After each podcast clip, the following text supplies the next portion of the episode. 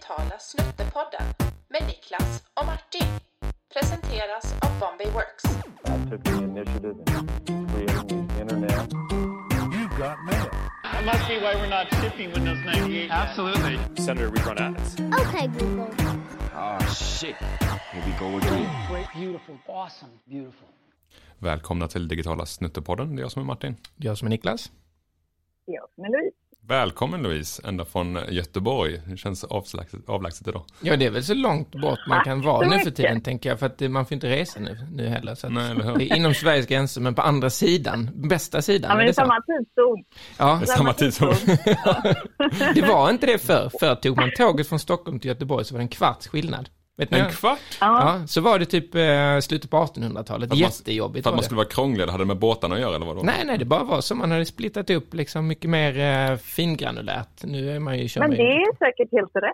Men jag tänkte på när solen går upp och ner. Vi är ju lite längre västerut. Ja, kan ju vara Ja, så. och då hade man ju kunnat tänka sig också att man firade, vad vet jag, eh, vår och annat tidigare i Skåne jämfört med i Stockholm. Och midsommar var inte Ja. samma dag och gud vet vad. Det hade varit jättesmidigt. Tre, tre och en halv minut fram på Gotland. Eller hur? Ja. Men Louise, eh, välkommen till oss i podden. Eh, jag tänkte introducera dig lite. Eh, vi är ju gamla vänner så det här kanske blir partiskt. Men jag brukar säga, om det är någon som vet hur man digitaliserar ett storbolag så är det Louise. En sann gammal Toyotaian. Vi är ju gamla kollegor från Toyota. Du har verkat inom digitalisering, CRM och data för tre storbolag, Toyota, Electrolux och nu Volvo Cars. Och din senaste roll är ju som product manager för commercial data på Volvo Cars. Vi kommer komma in på det. Men min första fråga till dig, det blir ju då vad är skillnaden på commercial data och consumer data? Vad, vad är commercial data? Kommersiell data? Du går direkt på svårigheterna. ja.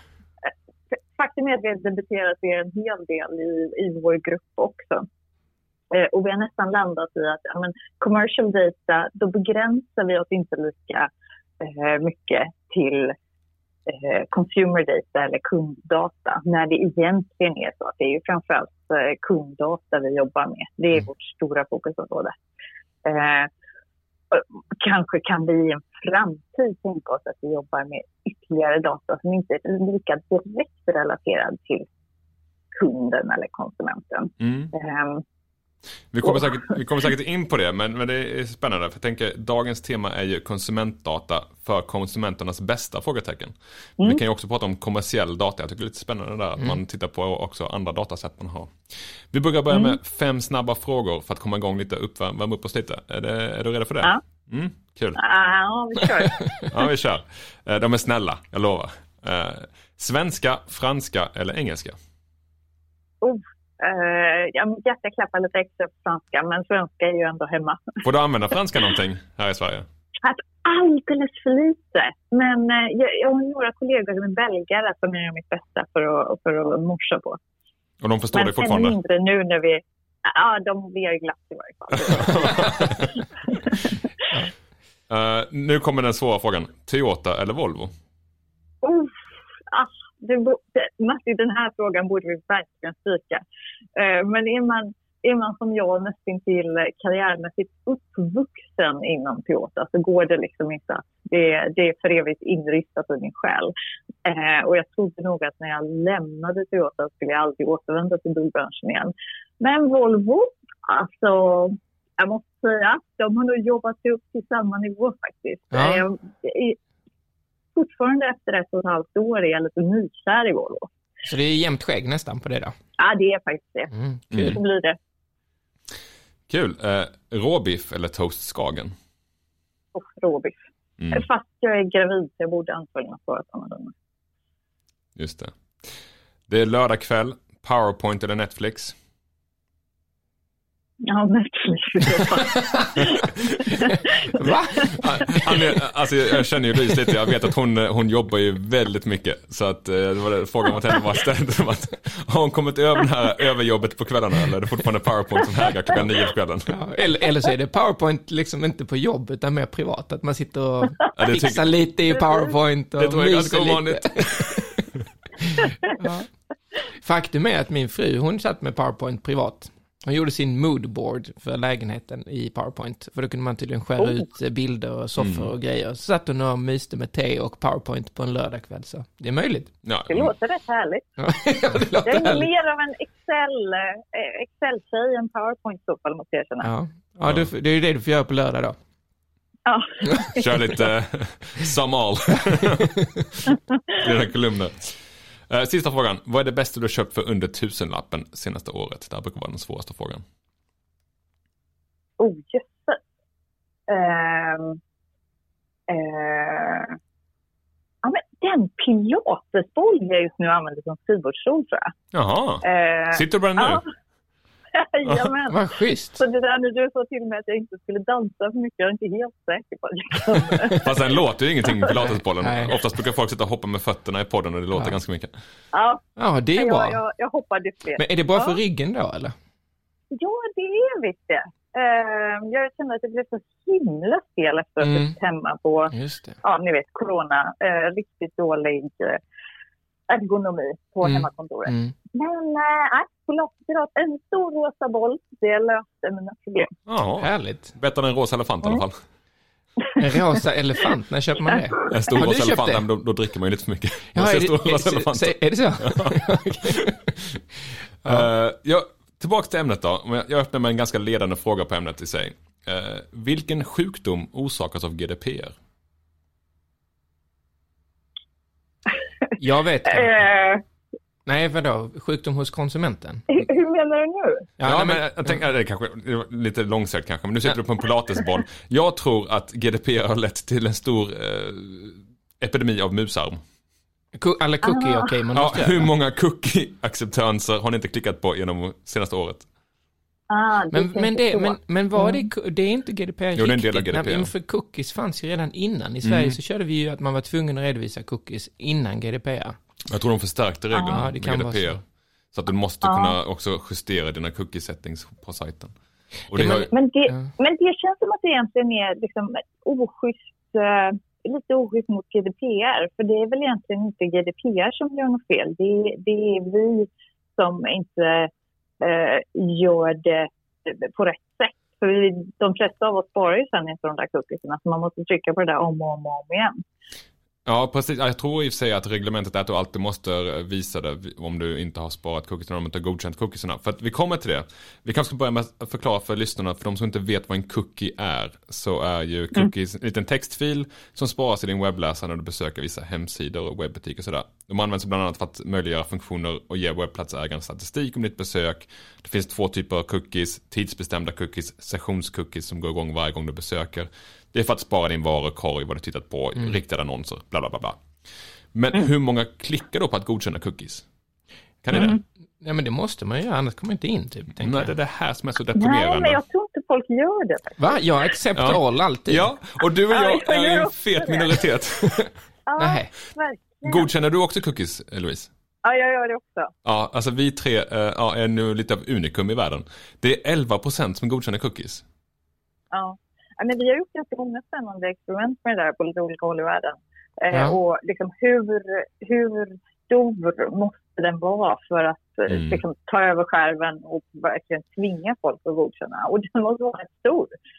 Ja, det är det som är problemet också, Ja. för att som du säger, det här, de här siffrorna från Amazing Metrics som jag hittade från 2018. Hur stor måste man göra den här blaffan? 11% Mm. godkänner cookies, 12% stänger den här blaffen eller bannern helt och hållet. 76% låter det, förlåt, ursäkta svenskan, men skiten ligga kvar när de försöker surfa den här sajten. Ja. Så att det som upplevelsen är ju fruktansvärd. Ja. ja. Men det där har jag funderat på och inte grävt ner mig men det kanske du vet Martin. Är det så att eh, liksom digital natives eller eh, alltså, ser, vi, ser man någon skillnad i användare som är mer digitalt vana? Det, fanns en, Accepterar de cookies mer? det är en väldigt bra fråga, det fanns ingen demografi i detta. Jag skulle nästan kunna säga att det är nog tvärtom. Jag tror att vi äldre läser igenom och tänker, ja men det här är nog okej. Medan en yngre generation, de anpassar sig till en viss upplevelse. Så de som växer upp med att det är en stor blaffa, men den där, det är den där blaffan. Den ska Det är- alltid vara Det är där. ungefär som att folk vänjer sig vid att det viktiga informationen på en webbsida finns uppe till vänster, allt annat är en annons. Så där tittar man bara, sen ignorerar man resten. Så att, ja, det är rätt bisarrt. Jag undrar hur många gånger man klickat accept all och sen så har man accepterat något annat än cookies. Mycket möjligt. Eller hur? Mm. är det okej att vi var och si och så och sen sa man bara accept på det. Jag har ju gjort, jag har lyckats ställa om hela min webbläsare. Det var någon gång jag skulle testa något och Gabriel satt bredvid min, eh, min kollega. Och sen så, så var det någon så här, jag kom upp massa grejer, jag bara accept, accept, accept. Och sen plötsligt hade jag tydligen eh, defaultat den här nya webbläsaren till att bli min standard webbläsare. Och gift dig i tagit över allting och si och så. Så det var liksom ett, ett härke att komma tillbaks till sin vanliga eh, setup. En acceptrulett. Ja. jag är med, jag är på. Jag är på. Men Louise, eh, nu ska vi inte gräva ner oss i GDPR, det här var bara en liten, en liten intro. Nu pratade du innan om- kunddata eller konsumentdata versus kommersiell data som du är chef för. Och jag tänker, i bilbranschen så har du ganska mycket kommersiell data. Du har ju data som kanske inte är kundens utan snarare bilens. Alltså telemetri och den här typen av saker. Typ, Jajamän. vad kan bilen, vad vet bilen, hur pratar bilen med servicen, centret och enheten? För jag kan ju tycka att vi, många är oroliga för vilken kunddata finns om oss och hur använder man den. Men jag tror att många också är sjukt irriterade över att företag inte vet vem de är eller vad de har för produkt eller vad som krävs att man ska göra härnäst. Man måste mata in allting manuellt. Ja, jag jag tror du sätter fingret i huvudet på spiken där Martin. Eh, för å ena sidan så är vi kanske lite rädda för att, eh, som konsumenter då, Mm. att eh, ja, eh, storebror ser mig. Men eh, å andra sidan så tar vi verkligen för givet att men för fasen, jag har ju berättat det här för er en gång förut, att Mm. det är min vindrutetorkare som är sönder. Eller att ni vet ju att jag alltid handlar den här, den här tiden. Varför, varför har ni inte koll på det? Ehm, och, och det här är nog en sån liksom, gyllene, jag vet inte, gy- gyllene fråga för oss att lösa. Eh, för det där som är så enkelt för eh, ja, men kanske digital native-företag som inte sitter fast i gamla system visar sig vara oerhört komplicerat för oss gamla industrikolosser. Ja, för jag, jag måste säga att jag, när jag, med min bil, så, eh, jag vill inte ge från mig allt för mycket data. Det är också på Google har jag sagt nej till allting, det är jättejobbigt för att YouTube-klippen, varje gång man går in på YouTube så är det bara liksom, det finns ingen historik. Nej.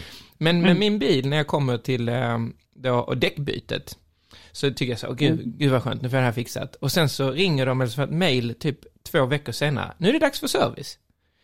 Så jag tänkte så här, vem vad fan, jag vill inte komma till er fler gånger, jag har redan varit hos er. Och då undrar man lite hur de kan misslyckas så fatalt med att synka däckbytet med serviceupplägget. Varför är det så? Ja, det låter lite olyckligt. Är, är, är, det, behöver det vara fråga. så eller? ja, men rätta mig om jag har fel Louise, men är det inte för att det också finns många legacy-system som gör det svårt för eh, storbolagen att datan sitter i olika system och de systemen pratar inte riktigt med varandra? Ja, absolut. Eh, och det kan också vara lite GDP. I just det här fallet så låter det lite, eh, lite ledsamt eftersom det borde vara samma typ av data, eller åtminstone i samma område. Eh, Nu kör jag varken en Toyota, jag kör ju varken en Toyota eller en Volvo, så att eh, vi kan prata fritt. Nej, Okej. Ja, men, eh, men, men annars brukar det vara väldigt komplicerat när man vill dela data mellan olika delar av företaget. Är det någonting som har skett på nybilsförsäljningen och något som har skett eh, på eftermarknad eller i servicen så kan det vara väldigt vattentäta skott. Till viss del på grund av rädsla för GDPR och att man kanske inte är helt säker på hur man får använda datan. Har vi verkligen fått godkännande av kunden att nyttja datan eh, på det och det sättet? Mm.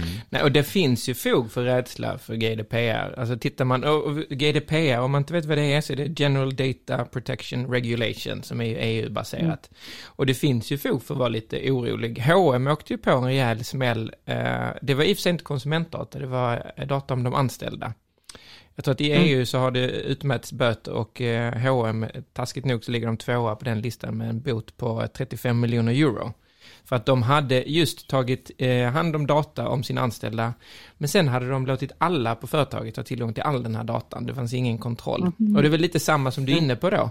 Att plockar man in konsumentdata i nybilsförsäljningen, det är inte självklart att den får användas borta på servicesektionen. Vad Nej. har man bett om egentligen och vad förväntar sig konsumenten? Och nu är din nya roll som, som ansvarig för commercial data. Hur ser ni på Volvo? Hur ska ni centralisera detta eller få det här att funka över hela företaget? Ja, nyckeln är nog att vara supertydlig med ja, men vad vill vi använda datan till. Mm. Eh, och här måste vi nog gå från att man har en legal-enhet eller en data protection coordinator som liksom sitter och bestämmer, utan det måste ner till respektive produktpunkt, respektive produktägare som tar ansvar för sin produkt och därmed också sin data. Eh, för det där kan ju ändras efterhand också. Vi kanske inte vet från början när vi designar en, en produkt hur vi vill använda datan, utan det kanske är eh, kommer fram efterhand att ah, men vänta lite nu, vi skulle kunna göra det här och här. Och då måste, man, då måste vi uppdatera det mot eh, kunden och be om tillåtelse igen, vilket kan vara helt okej. Okay. Men det kräver dels då ett bra system för att hålla reda på alla de här konsenten eller godkännanden från konsumenten. Men inte minst ett liksom kulturellt eh, ja, men, eh, mindset. Att, att vi liksom att vi aktivt arbetar med vår data och hur vi får använda den, att vi tar det ägandeskapet. Och är, är ni med på hur ja, jag absolut. tänker? Eller ja, precis. Nej, men såklart. Eh, för att eh, helt enkelt hålla allting eh, up to date och att man inte slirar på det hela utan att det, när man ska använda data på nytt sätt så har man en kultur som gör att man automatiskt i teamet tänker på hm, då måste vi inhämta lite mer information och godkännande från, från konsumenter. Men det finns ju en andra sidan. En... Ja, förlåt. Det, Nej, jag, jag skulle bara säga att det är lätt att stirra sig blind för det här, liksom så många gånger, på systemen och tänka mm. att men om vi bara har ett system som kan hålla reda på, på konsumenten, då är vi hemma. Och det är nog den lätta delen. Den svårare delen är att, är, är att till det här eh, liksom, kulturella mindset-skiftet och ägandeskapet. För, för det är ju det är liksom lite interna perspektivet. Sen ifall man då blir eh, ett företag som mer och mer lever på sin konsument data eller commercial data då, så behöver mm. man ju också gentemot konsumenten ha system som visar på vad har vi om dig egentligen? Där, där tror jag liksom att, eh, mm. jag använder ju mycket Google-tjänster men har sagt nej till all data de ska ha, så mycket man kan. Sen har de typ 55 000 foton som jag har tagit som ligger i deras system och de har, jag kollar 83 000 mailkonversationer. Så de vet ju nog ett annat om mig ändå, så att säga. Um, men, men eh, det de har också är ju uh, att du kan gå in på en dashboard och se faktiskt vilken data har vi om dig? Hur mycket har vi på detta och detta och detta? Och jag mm, tänker att... Det är strålande. Ja, det är faktiskt fint, får man säga. Men de är ju illa tvungna. De ligger överst på listan över de som har fått mest bot på GDPR. Så. 50 ja. miljoner euro har de fått. Ja. Exakt, så de, de slår ihop där. Men för jag tänker också på Volvo Cars, hela affären är ju i förändring kring hur man äger sin bil och, och om man mm. leasar den eller om man till och med kanske inte ens leasar den utan delar bil med andra. Vilken data okay. behöver ni i så fall ha koll på om konsumenten? Så att det här känns ju som att det blir mer och mer centralt för Volvo Cars också. Mm. För att ja, överhuvudtaget ja, styra sin affär, kan det stämma eller? Ja, helt rätt. Helt rätt. Och inte bara från ett, liksom, eh, ja, ett eh, perspektiv att det, det, det, känns ju helt rätt i magen att det är kunden som ska styra och, och äga sin data. Eller åtminstone styra all den data vi har ska kunden känna till och eh, ha kontroll över hur vi får använda. Eh, vill, vill kunderna att vi delar den med någon annan för att de ska få tillgång till andra tjänster, men då ska det vara, ligga i kundens händer. Eh, men vad var det jag tänkte säga om det här? Du sa något bra, jag tappade helt tråden. Sa jag något bra, eller var det Martin? Det var nog inte jag. Det var nog inte jag. Jo, men vi pratade lite om att eh, systemsidan internt är den lätta biten. Kulturen är ju sen det som är, kan vara knepigt att få till. Och sen så kompletterar jag med att vad ska man som konsument kunna se och inte. Mm. Det finns ju olika lager av detta ju. Sen finns det ytterligare... Ja, nej, men nu, nu minns jag. För oss som... Eh, I Sverige har vi ju en, en fantastisk förutsättning med de olika systemen från, från våra myndigheter där vi, mm. där vi kan få riktigt eh, pålitlig data som vi vet stämmer och är uppdaterad. Mm. Ta bara folkbokföringsregistret till exempel. Det är en lyx som inte finns någon annanstans i världen, eller knappt i varje fall. Eh, och för att vi då ska kunna lita på den data vi har i våra system, det absolut bästa sättet att göra det är att lägga den i händerna på konsumenten själv, så att de styr den, mm. så att de säkerställer att den är rätt. Ja, för jag, jag, här är vi inte idag. Nej, men för jag tror också att ifall man har just den här eh, vyn mot konsument, om den här datan har vi om dig, det blir också mm. ett väldigt bra verktyg för organisationen internt. Att kunna se, vänta nu, vad har vi? Ja, men mm. också kunna se, vad har vi för data egentligen? Mm. För annars om det ligger i interna system så har man inte den överblicken kanske, just den här dashboarden på individnivå. Så jag Nej. kände att om man, om man liksom, för det är lätt att man jobbar lite inifrån och ut. Vilken data har vi internt och vad ska vi använda den till? Men om man funderar Ja. på vilken konsumentdata kan de säga att vi har, det, det blir ju egentligen en tydligare bild. Det är väldigt intressant att du lyfter det här, eh, Louise, med just myndigheter i Sverige. Jag tycker att det, BankID är en fantastisk uppfinning som vi har i Sverige. Och det gör ju Oh, att ja. jag som konsument, om jag ser att, jag, att en sajt har BankID-inloggning så känner jag mig oerhört trygg med att lämna från mig all sköns möjliga eh, information. Eh, senast igår så satt jag och skulle jämföra uh, hemförsäkring. Och det finns ett ny, en ny startup som heter Hedvig som säljer hemförsäkring här i, i Stockholm eller i hela Sverige tror jag. Och då hade de en fingerad chatt där de bad mig liksom signa in i chatten med BankID så de kunde hämta min nuvarande försäkring hos Trygg Hansa eller lämna från mig all försäkringsdata som jag hade från Trygg Hansa. Här har ni, varsågod. Och så tog de då fram en prisuppgift och jämförde. Nu var de dyrare så det spelar ingen roll men jag hade absolut inga betänkligheter just för att det var BankID. Och det är ganska unikt i Sverige att vi har det. Jag hoppas att det kommer liknande lösningar runt om i världen. För jag tror att det är lite nyckeln till att skapa den här typ ehm, ändå trusten hos konsumenterna att vi behandlar dina, din data med integritet och du kan liksom logga in för att kunna liksom ge ifrån dig din data. Men stämmer det då? Det gör det säkert inte. Det är säkert en chimär. Känns som de liksom bara lurar in det på något sätt. Ja, nej, förlåt, vad tänkte du? Alltså, jag har precis samma uppfattning som du, eh, Martin. Ja. Verkligen. Och, och om man Ja. vänder perspektivet och tittar från liksom, företagens håll, alltså för oss, eh, om man tar Volvo och andra, så är det ju en jättefördel att kunna lita på ett bank-id. Ja, men då Mm. vet vi check, vi vet att den här personen är du på riktigt. I andra marknader, om, vi ska, om man ska eh, sälja en bil för många hundratusen online, hur, hur vet vi att det verkligen är dig vi gör affärer med? Precis. Sverige, Norge har löst det problemet. I resten av världen är det betydligt mer komplicerat. Och ni har ju en annan, annan komplikation också, eller hade kanske man säger i Volvos fall, att ni precis som vår kund Electrolux har sålt via återförsäljare. Det har ni också gjort i, i Sverige. Nu kom det Jajamän. nyheter om att ni eh, köper upp återförsäljarna och centraliserar det inne hos er hos Volvo. Vilket gör att ni kanske också får helhetsbilden av konsumentdatan som ni inte haft innan. Ni har fått dela data med, så att säga, en annan part. Mm. Kommer det påverka hur ni jobbar också? Ni kan liksom få ihop hela affären på ett annat sätt, ska jag gissa.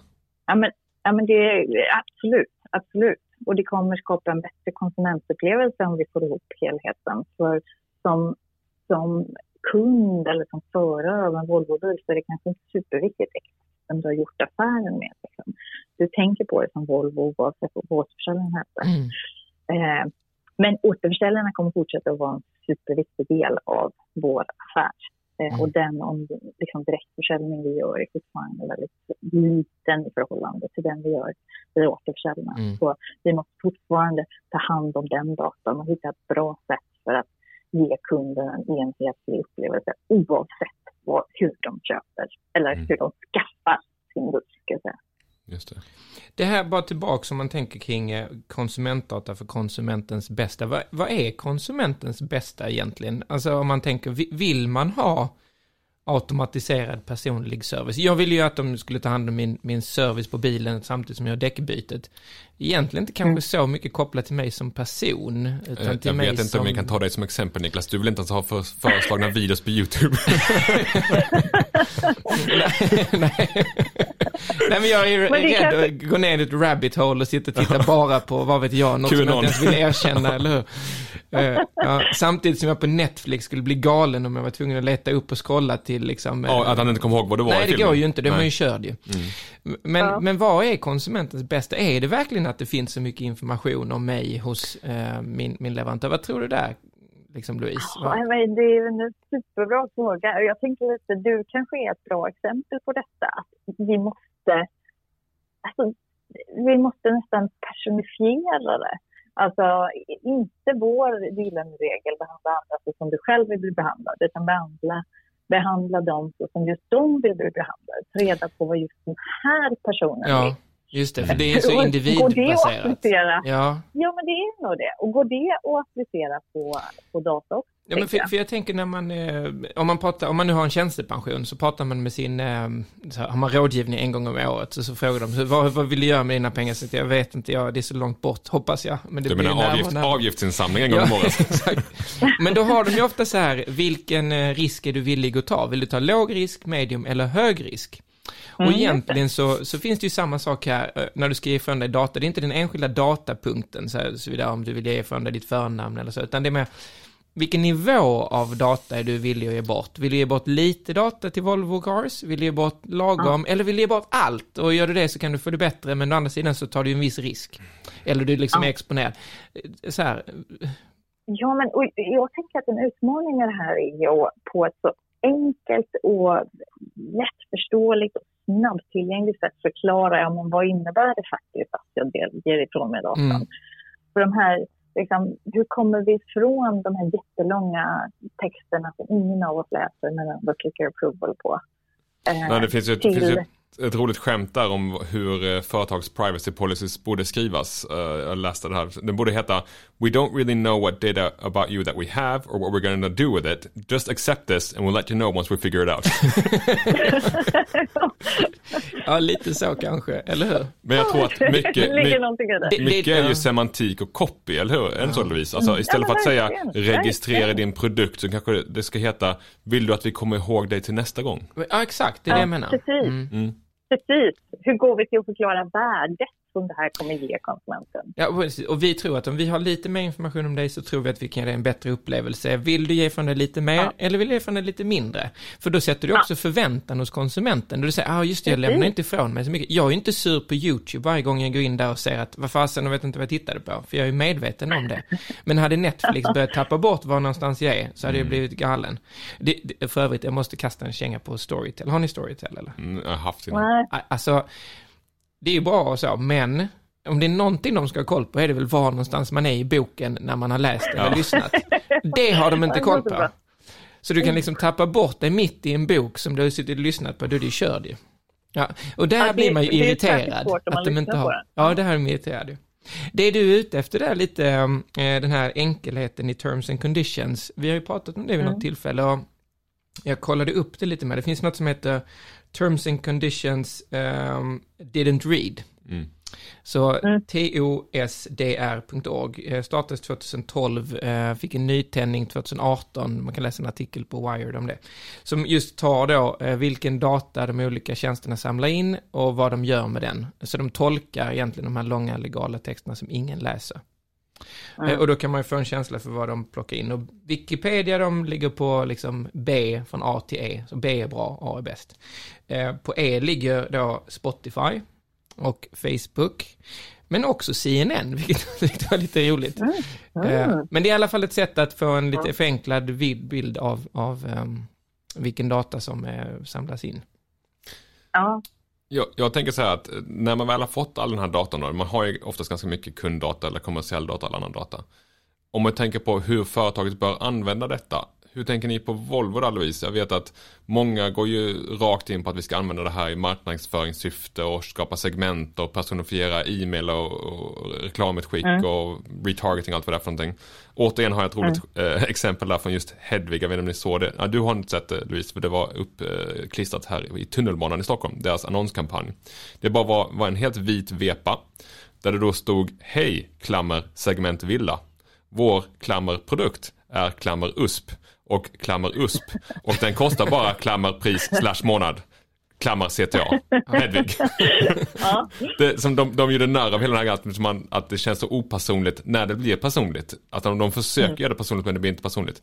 Jag skulle vilja säga att där den stora nyttan finns för att använda data är ju i systemen, alltså i transaktionella eh, händelser när man har en, har en existerande kund. eh, Som du var och skulle byta däck eller service. Alltså den typen av saker. Att man Ja. använder datan där Ja, men- först. Ja, där och att, alltså, som vi var inne på tidigare, personalisera eh, upplevelserna som Mm. helhet så att det blir enklare och lättare för dig. Och också alltså, bygga nya produkter med hjälp av datan. Alltså, om- när man kombinerar datan som finns i bilen med hur du beter dig som användare så kan man helt plötsligt erbjuda en mängd spännande nya tjänster och produkter Mm. bara baserat på den datan. Och jag tror att väldigt många, liksom oss, går från den här, liksom, det första steget, eh, kanske klassisk CRM, där man använder data för marknadsföring, till Mm. att det snarare handlar om produktutveckling. Mm, Ja, precis. precis, och skapa en, och, och, och, toppa upp den produkt man har så att den blir mer uppskattad och så att man då bygger en mer lojal kundbas någonstans. Ja, ja men tänk dig till exempel att du sätter dig, du, du byter bil. Mm. Om det så är att du leasar en ny Volvo eller hyr en, en Volvo när du är på semester någonstans eh, den dag vi kan resa igen. Eh, ja, och då är den, eh, den anpassad efter de ställningar du har i din eh, Volvo som du sitter i hemma. Det Just är det. rätt solinställningar, rätt radiokanal, rätt eh, temperatur på AC'n. Ehm, på samma sätt som att din iPhone är konfigurerad på exakt samma sätt som din förra iPhone. var. Mm. Den typ av värdefulla, liksom, när man gör livet smidigare för Ja. nästan. En sömlös upplevelse lite mellan eh, pe- familjens två bilar kanske, om man nu skulle ha två Volvos. Precis, Den, den, dagen, den, den dagen ni fixar lugna favoriter när jag är i Marbella blir jag väldigt glad. ja, det borde väl inte vara svårt. Ja, herregud. Ja, faktiskt, vi lyssnar på vinyl FM en del också i vår bil, så att jag ska inte skratta för mycket. Härligt gubbigt. En sak som jag känner med, med det här med konsumentens bästa och så, det är ju att eh, när man betalar för något så kan man vara lite mer trygg med att man får hjälp och att man också eh, blir behandlad på ett vettigt sätt. Eh, jag vet inte, alltså det är aldrig kul att få en gratistjänst, det vinner man aldrig så mycket på. Men det, det håller jag helt med på. Det är där jag säger att BankID är ett sätt att betala. För att, jag- alltså det, hänger du med? Nej, Det är jag samma inte med sak. på den. Jag tror de har lurat det där Martin. det. Bara för att de flaggar med så banker. Det är så här, vi har ett jättestort kassaskåp så vi kan ta in allting här. Be- Berätta allt för oss.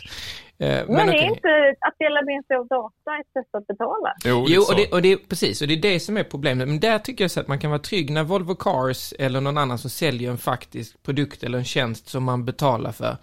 eh, Som till exempel Electrolux också då. Och sen börja samla in lite mer data. För att göra den upplevelsen mer sömlös och att man ska bli mer lojal. Då kan man ju ändå känna så här, ja men de gör det ju för att de ska man ska vara trygg med att eh, man får den bästa upplevelsen. Och det är också så att de gör det ju inte för att luras. Medan på många av de här tjänsterna där du inte betalar, då betalar du ju bara med din data. Ditt BankID.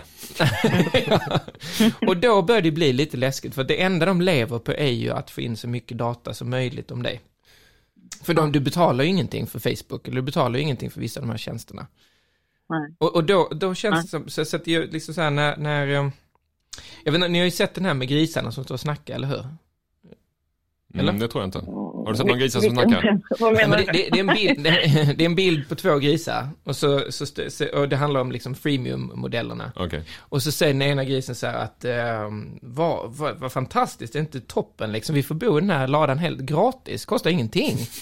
Och sen han, ja det är helt sjukt, jättebra och dessutom är maten gratis. Fan, det här är det Mm. Och bästa mycket som mat. hänt. Ja, Tills man blir bacon. exakt. Det är lite så det är att vara på Facebook ju. Ja. Eh, man liksom vet inte vad man ger sig in på och så är man plötsligt bacon då. Men det känner jag aldrig att man blir på Volvo Cars eller på Electrolux. Nej, men det är inte Är ni så... med? Finns det en skillnad i det liksom? Det förstår- värmer. Ja. Jag förstår vad du säger Niklas, men så också att de har förstört lite för just Volvo och de andra som kommer Jo, lite det- senare till bordet och försöker jobba med data? Ja, men det är det jag menar. Men, men vi måste så- på Mm. något sätt få tilliten till seriösa bolag som inte bara lever på data, utan använder datan för konsumentens bästa. Mm. Och hänger inte det där också ihop med det vi pratade om tidigare? Alltså hur gör man det tydligt för konsumenten vad man vill, alltså vad det innebär att lämna ifrån sig datan och vad man får för det? För det är kanske inte så tydligt för de företag du nämner. Nej, där tror jag man kan vinna mycket på att vara ett eh, produktbolag som faktiskt också är duktiga på att visa det för konsumenten och visa värdet för konsumenten. Duktiga på att, konsumi- på att kommunicera. Och, Ja, där, och precis. där tror jag att, nu går jag emot lite vad ni sagt innan med det här med att visa tydligt vad man har för data om konsumenten. Jag tror inte konsumenten bryr sig så mycket. Jag tror inte konsumenten bryr sig om den här cookie-policyn. Eller den här blaffan som Ja. finns. De vill bara att det ska fungera, det ska vara sömlöst. De ska inte tänka på att det Ja. finns data. Mm. Det ska bara vara enkelt, nice, sweet. Jag vill inte gå in och titta på Mm. vad har ni för datapunkter om mig? I couldn't care less. I alla fall att gemene man couldn't care less. Nej. Du bryr dig uppenbarligen väldigt mycket. Ja, men jag skulle aldrig och läsa det. Bara det funkar. Ja. ja, jag skaffade faktiskt mig en Ja. Instagram-användare här om eh, veckan. För att jag var tvungen att titta på livesändningen Oj, för eh, mina döttrars gymnastik. Det var stort. Ja, eh, den skulle ha livesändning. Man kunde bara säga det där. Då var jag tvungen att hitta på en användare, så jag kallar mig själv reluctant user. Tyckte det var ganska bra. Det är så bra. Ja. Men för det är där det svårigheten ligger, att göra det sömlöst. Ja. Att, det som, att just i och med att det finns så mycket regleringar från just eh, ja, myndigheter och annat. Att hur visar man värdet för kund utan att behöva visa dem allt det här ah, legalisblajet som man ändå måste visa Mm. dem. Det är ju kämpigt. Ja, men, men jag börjar bli ganska positivt inställd till GDPR och det Ja. legala eh, ramverket. Att det, mm, jag uppfattar det verkligen som att det vill hjälpa konsumenten Mm. och hjälpa oss företag att liksom, men göra rätt på något Mm. vis. Ja men, ja, Ehm, men jag håller med dig där Louise. Jag tror att Det har jag, blivit en god hand. Ja men, ja men faktiskt, Mm. jag tror att jag, jag, eh, det var någon, något annat storbolag, något amerikanskt storbolag som sa så här att, ja men gud vad lyxigt, ni har ju GDPR. Det önskar vi att vi Mm. också hade här borta i USA. Att hålla sig För att liksom det ska bli ett schyssta villkor och att inte vissa företag kan fuska Ja. för mycket med det där och att de som är seriösa faktiskt kan vara fortsatt seriösa och ändå vara konkurrenskraftiga. Ja, det, är, det är jättebra och så länge inte man... hjälp att lyfta, Ja. att lyfta de frågorna internt. Liksom, Precis. säga, Nej, men, hörni, det, är inte, det här är inte bara viktigt för att det, det känns rätt i magen, utan dessutom så finns det eh, konsekvenser. Det är, klart, det, det är klart det är bra att det finns ett, ett regelverk och gemensamma regler att hålla sig till. Jag tycker bara det blir pro- problematiskt när lösningen är att slänga fram massa terms and conditions framför en konsument innan Mm. de får göra det de faktiskt vill göra på en sajt. Det, blir liksom, det blir Ja. Mm. motstånd. Man Ja, får, men för där, där känns det som att vi som liksom kommunikatörer eller organisationer inte riktigt har lyckats. Nej, då. exakt. Och du var inne på det Louise. Det handlar ju om vad man kommunicerar, vad man berättar att man ska använda datan till, hur man pratar om det. Och kan man göra det bättre än någon annan, då tror jag att man Ja. kan få in mer data och jag tror att man också kan få rätt förväntansbild hos kunden, oavsett om jag, man är som jag som inte vill dela med mig, eller om man är någon som kastar ur sig allt. För att då kan det också bli så att du har accepterat en viss nivå. Men jag tror också regleringarna måste ju på något sätt eh, leva vidare och utvecklas. För det kan ju inte vara så att alla har kommit på att den bästa lösningen är den här blaffan. Det måste ju vara legalt krav att ha den här blaffan. Ja, vi har en utmaning här, men jag tror att vi, fasen, jag, jag tror på, jag tror, nej, jag Du menar att alla har enats om att det här är, det här är det bästa UX-lösningen som finns? En stor blaffa rakt fram. Ja, men Ja, jag, men, och så ja. tror jag att vi UX-are ofta lever i tron att vi faktiskt klickar bort den. Ehm, Ja, det gör vi inte. Du visat att vi inte Ja, gör. Ja, men, nej, men jag ser fram emot det här att seriösa stora bolag som säljer en produkt eller en tjänst som man gärna betalar och gärna betalar mycket för, så som Volvo Cars, att ni blir bättre på data och använder den på ett sömlöst sätt. För det finns en trygghet i att känna att ni kan ju inte samla in data och göra vad ni vill med den, för då säljer ni inga bilar. Däremot så kan ju Facebook och andra göra det lite annorlunda på ett annat sätt eh, och där är man lite mer bacon helt enkelt. Lite mer bacon ja. Det får vara slutklämmen, vi är lite mer bacon. Louise, stort tack för att du var med idag. Det var supertrevligt. Stort tack för att jag får vara här. Det var kanon.